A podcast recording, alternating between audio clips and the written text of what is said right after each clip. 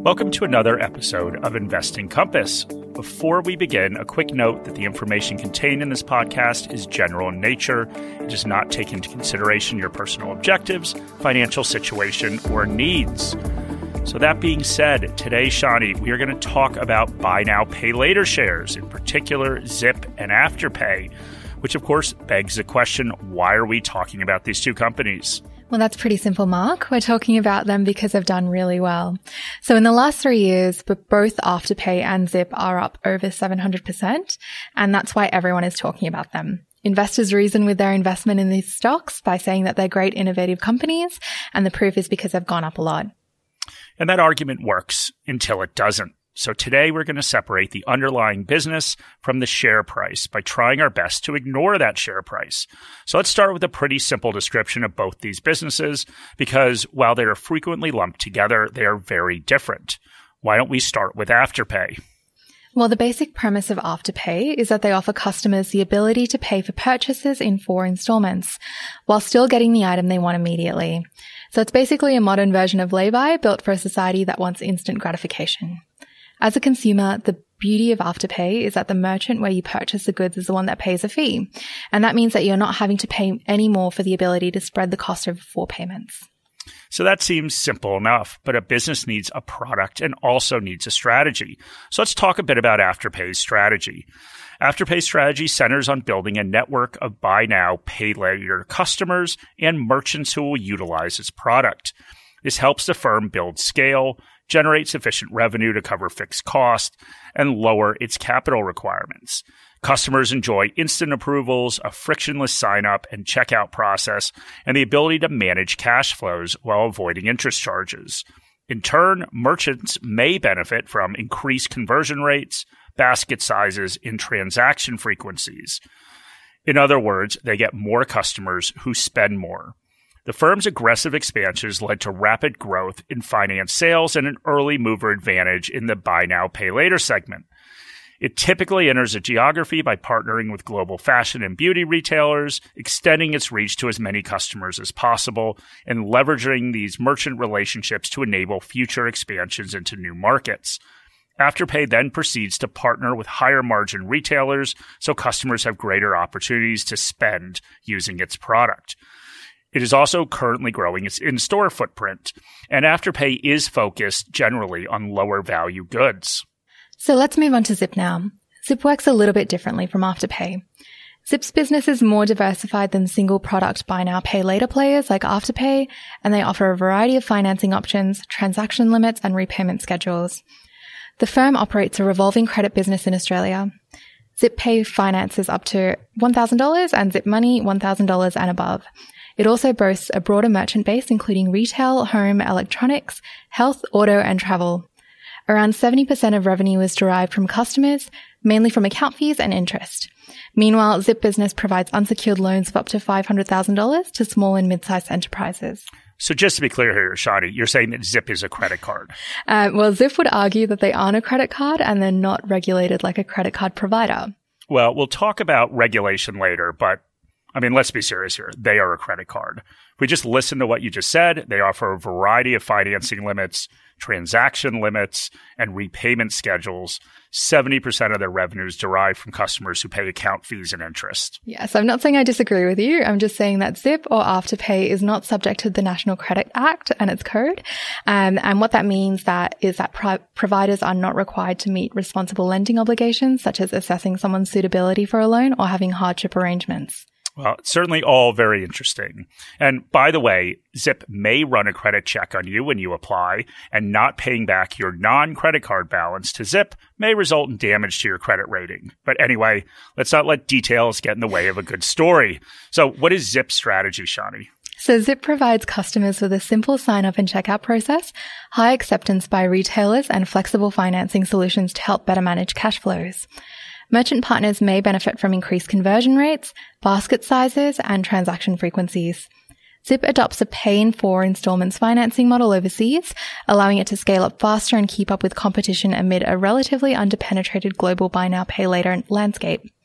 The acquisition of US based QuadPay materially boosts its growth prospects and is also due to launch a Zip branded installment product in the UK. And, and Zip's focus is on higher value goods, unlike Afterpay. So we've been talking about credit cards a lot. And as we said, we'll get into regulation. But why the distinction, whether real or imagined, between buy now, pay later and credit cards? Well, the distinction is important because it turns out that millennials and Gen Z hate credit cards.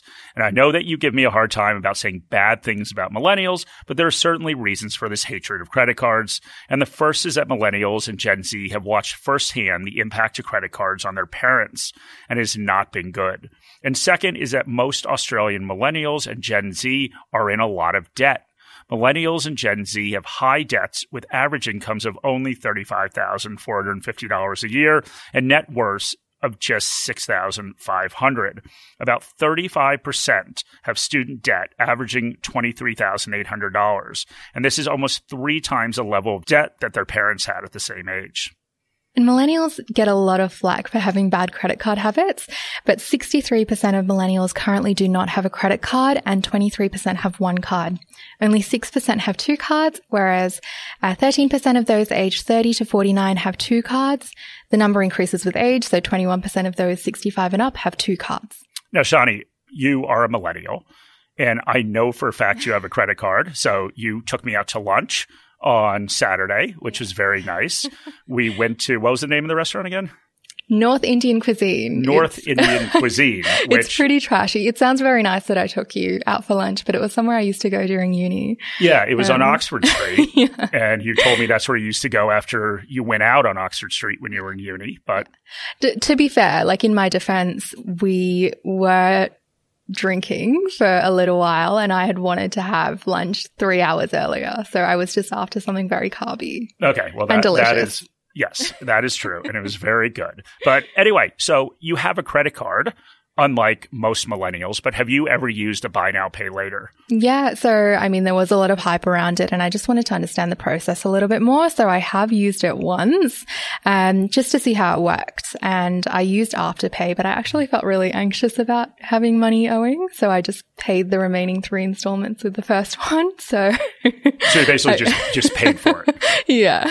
And, and, you want to share what you bought? Did you buy something exciting? Not really. I bought linen sheets linen so, sheets. Yeah. Nothing very exciting. Okay. All right. Well, anyway, maybe not Shani, but there is definitely a market for this. And that's good for both these companies, right? So we've got a group of consumers that do not want to use credit cards, but essentially want all the good things that credit cards provide. A way to float purchases over some period of time while getting goods instantly. So call this whatever you want cash flow management I find a little bit ridiculous, but that's one description. But there's no doubt that these companies have tapped into an area of the market that is not being served by the traditional payment providers. But this is an investing podcast, Shani. So the question we have here is buy now, pay later companies, in particular Zip and Afterpay, do they make good investment opportunities? So let's talk a little bit about investing, Shani what makes a great investment and do these companies fit the bill? Yeah. So the first thing we look at when assessing an investment opportunity is if the company has a sustainable competitive advantage or a moat. And as a reminder, a moat is something that keeps competitors from taking market share or eroding profit margins. So over the longer term, companies with moats can grow faster while maintaining market share and maintain higher profit margins, which are both things that we really like as investors. Um, and in this case, we don't believe that either of these companies have a moat. Um, before getting getting into the specifics of each company, let's talk about the industry as a whole. So we think there are very low barriers to entry in the buy now pay later space and that payment financing is a commodity like product. In other words, we don't think that consumers or merchants have any reason to exclusively stick with or favor a particular buy now pay later provider, which is really the definition of not having a competitive advantage. And this allows both merchants and consumers to shop around and look for the best deal, which is good for both those groups and bad for the payment financing companies. So why don't we take a look at each of the specifics for each company? Mark, why don't you start with Afterpay? Yeah, absolutely. So Afterpay has built a really strong business in Australia.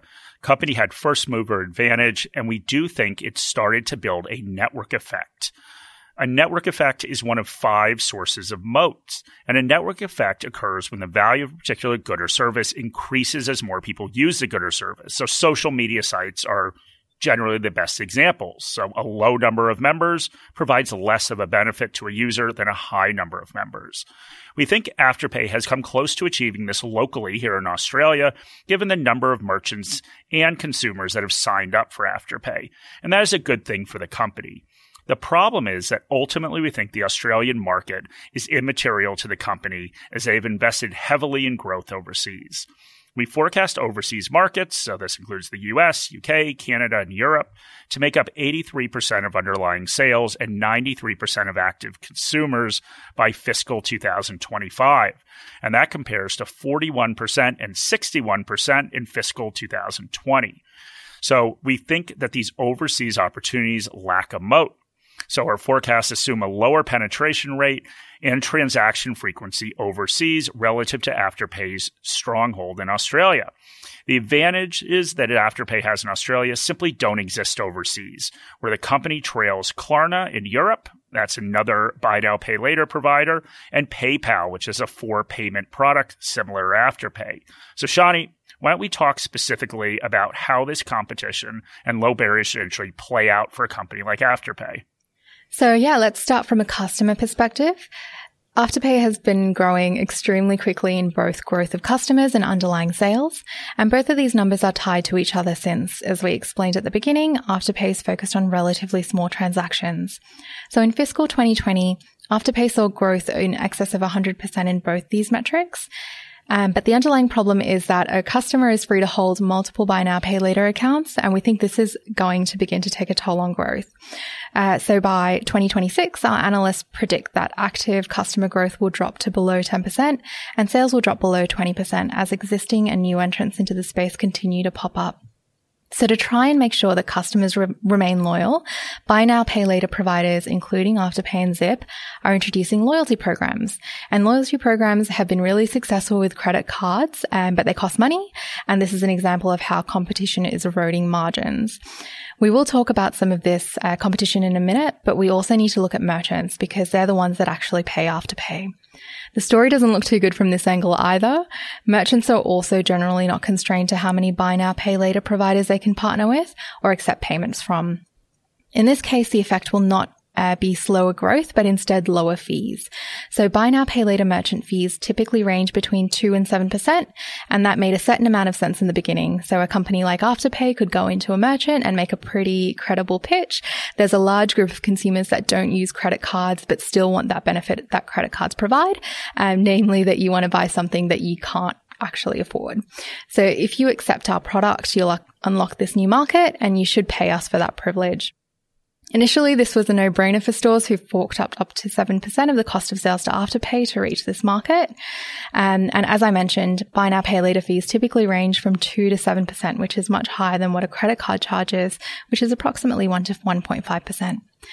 So as there is increased competition, we believe these fees are going to go down. And this is a perfect example of how not having a moat is going to erode profit margins for all buy now, pay later providers. And then, Shani, there's one more thing to add, which we will cover more in a bit, and that is around the ability to pass along fees. As any consumer is aware, a merchant can pass along a credit card fee in Australia. And we see this as consumers all the time when a merchant will simply charge you more for using a credit card. And the law that allows a merchant to do that is the National Credit Act, Credit Act, which we said earlier does not apply to Afterpay. This is an advantage because it means that as a user of Afterpay, you can say that splitting your payments into four installments costs you nothing. It would be a little bit different if all of a sudden your inability to wait a month for your purchase cost you 7% more. But let's wait to talk about the regulatory prospects for the industry. But one thing to think about is that the merchants would much rather pay a fee to a credit card because they can pass that fee along to consumers. So that's an advantage of credit cards over Afterpay. This is just another incentive for merchants to play buy now, pay later companies off of each other to ultimately lower fees. So let's move on to Zip. We said before that Zip is a very different company than Afterpay. The two core Zip products in Australia are Zip Pay and Zip Money, which are both revolving lines of credit. We also talked about how Zip has varying lines of credit limits and repayment schedules. What that means is that Zip will assess your credit and give you a different credit limit and repayment schedule depending upon your credit worthiness. But remember, and I hope my sarcasm is pretty obvious here, Zip is apparently not a credit card because their customers do not believe in credit cards. Because of these varying credit limits and repayment schedules, Zip has a receivables book that turns around much slower than Afterpay, where everyone is on the same 30 day four payment schedule. A receivables book simply refers to the time it takes to get the money back from customers that Zip has fronted to purchase the good. In Afterpay's case, the receivables book turns in less than 30 days because once Afterpay pays the merchant for whatever is purchased, the customer makes four payments over that 30 day period. In Zip's case, their average payback period is more than 200 days. And that means that Zip needs more capital than their competitors to grow their business because they need to float this money for 200 days for every new customer they sign up. And this makes it even more expensive and difficult to grow, which limits the scale of the company. And one and one side note there, Shani. So their receivables um, book turned over in one day with you for Afterpay because you just immediately paid it back. Yeah, it wasn't even a day. Okay, so you're like just a model customer. Yeah. All right. Well, the other issue that Zip runs into when thinking about continued high growth is back to my previous sarcasm. So to put it kindly, Zip has less di- differentiation from credit cards than an installment based product like Afterpay. To put it bluntly, Zip is targeting a group of people who hate credit cards and eventually they're going to figure out that Zip is a credit card. Like a credit card, Zip has several layers of fees and interest charges. All the things that millennials and Gen Z don't want. And fees can add up over time. For example, ZipPay charges a $6 monthly account keeping fee if you have a balance on your account. It also charges a $5 fee if you don't meet your minimum monthly repayments. Now remember that ZipPay is for loans of up to $1,000. So if you have a ZipPay account and continually carry over a balance for a whole year, you will pay at minimum an account keeping fee of $72, which is 7.2% on a $1,000 balance. If you don't meet the minimum payment each month of $40, you have to pay that extra $5 fee. There are also a bunch of other fees in this product, and it's not really worth going into all of them today. The point is simply that Zip is complex. It has a bunch of fees. It allows you to carry balances over and then charges you for them. And all these factors will slow growth since it closely resembles a credit card. We said earlier that Zip gets 60 to 70% of its revenue from customer fees and interest.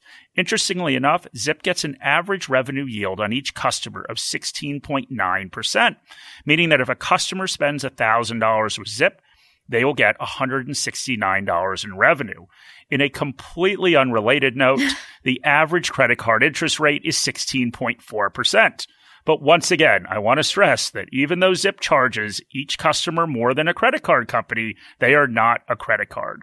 In fact, according to their website, and I quote, Zip are the good guys who see the opportunity to do things differently and better than banks. And what that better thing is, is charging their customers more. Was that a direct quote at the end? Uh, no, I, the quote ended. the quote ended after the better than banks. I added my own commentary. okay. Um, so let's just say I don't think Zip is going to be our first sponsor on Investing Compass. Based on Zip's model, they're subject to more credit risk than a company like Afterpay. Their strategy is to focus on higher value goods through Zip Money, and this is their over $1,000 product, which you can sign up for with a one-time account establishment fee of $100. Yes. So you've joined the bandwagon, Shani. I have. I'm stooping to your level, Mark. Uh, Zip has higher credit losses than Afterpay, so that is another source of risk to the company. So this business model means that Zip looks more like a bank.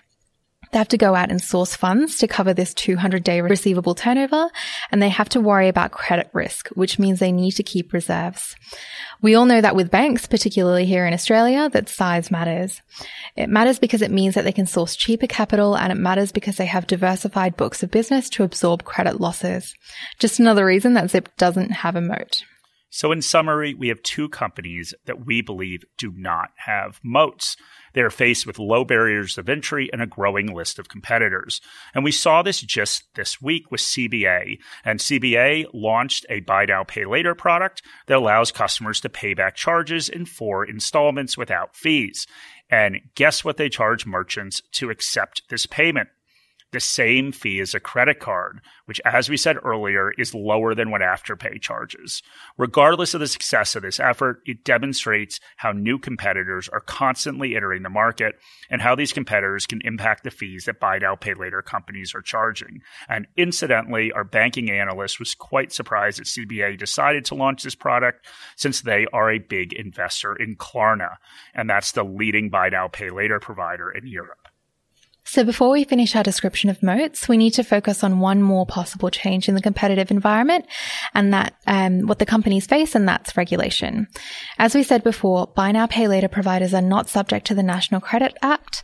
And, um, we don't want to get into all the arguments for or against the regulation, but there is increasing scrutiny of buy now, pay later companies and their impact on consumers as 55% of consumers reported they're spending more than they did before they used buy now, pay later arrangements.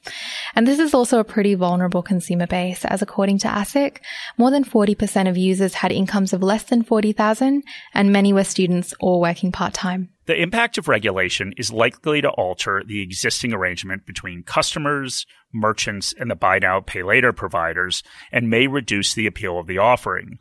Potential future regulatory interventions include, but of course are not limited to, allowing merchants to pass on merchant fees to customers, requiring all buy now, pay later players to conduct more thorough background checks, and potentially being regulated as credit, which restricts consumers from having multiple buy now, pay later accounts or limiting the amount of fees that can be charged. So in summation, we don't believe that Afterpay or Zip have a sustainable competitive advantage. While both companies continue to grow quickly and will continue to grow quickly in the future, we see that growth slowing as more competitors enter the market and we see margin eroding because of increased competition and more consumer choice. It's now time to turn our attention to the other part of what makes a great investment, and that's paying a reasonable price. Yeah, that's right, Shani. So while we don't believe these companies have moats, they're still growing quickly, and there's a and there's clearly a pretty significant part of the population that makes up a natural market for these products. As investors, we need to be aware of what we are paying for this growth. So let's turn our attention to valuation. At this point, neither Afterpay or Zip is profitable. However, analysts expect Afterpay to turn a profit in 2021 and Zip to turn a profit in 2022. Because neither is profitable, we don't have a current price to earnings ratio that we can calculate, but we can look at forward earnings and come up with an estimate based on that. So for Afterpay, we can do that in 2021 since that is when we expect the company to earn a profit based on our estimate of a 14 cent per share profit and a share price a little over $109 when we're recording this, we get a 2021 forward P of 782.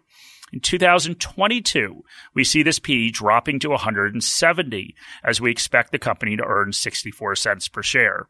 For Zip, we see a profit of just under 1 cent in 2022, which gives us a 2022 forward P of 1,172 based on an $8.21 share price. So, Shani, let's just say that both of those are really, really high. Yeah, they are really high, and relative valuation techniques require comparison to provide context. But in this case, there's no point. There is really nothing to compare them to. In order to justify these share prices, investors are making some pretty aggressive assumptions. To even reach a multiple that is twice that of the overall market in Australia in the next 10 years, we're talking earnings growth of well over 2000% for both companies. So what exactly is the market pricing into what we will generously call optimistic scenarios? Well, for Afterpay, the market is assuming that the current net transaction margin, or how much the company makes on each customer purchase, stays at 2.3% over the next decade. The other assumption is that Afterpay has around $330 billion in finance sales by 2030. To add some perspective to that, that compares to 11.1 billion in finance sales in 2020. And this assumption means that Afterpay's customer base will grow to 80% of American ex- expresses by 2030 and each customer will spend more than what the average PayPal customer is spending today. And Zip investors are also pricing in some really optimistic future prospects. When compared to Afterpay, the market is assuming that Zip has the same net transaction margin as Afterpay. Customers spend 50% more on average than each Afterpay customer, and their customer base is close to the combined population of Australia and New Zealand. So, needless to say, our analyst does not think either of these things will happen. We have a current valuation on Afterpay of $40 a share, which is 174% below the current share price of $109. And for Zip, we value the company at $5.30 a share, which is 55% of the current share price of $8.30. I think that the headline on our latest Afterpay analyst note sums up our feelings on both these companies by saying when voting machines are louder than weighing machines, Afterpay impresses, but shares overcooked. So we hope you enjoyed our episode on Buy Now Pay Later, Afterpay and Zip. I hope is that by walking through two companies in detail, it gave you an understanding of how to evaluate the drivers behind the profitability of companies, how the competitive environment impacts both the amount of company can charge for their products, how much of that revenue flows to the bottom line, and how the share price reflects the future prospects and assumptions that investors are making please send through any feedback to the email address in the episode notes, and we'd love for you to leave a review and rating on Apple Podcasts or recommend the podcast to friends if anyone has a culinary review of any of the restaurants on Oxford Street, send those through. Shani's always looking for new places to go after she's had a couple cocktails. Any advice is general advice prepared by Morningstar without reference to your financial objectives, situation, or needs. You should consider the advice in light of these matters and any relevant product disclosure statement before making any decision to invest.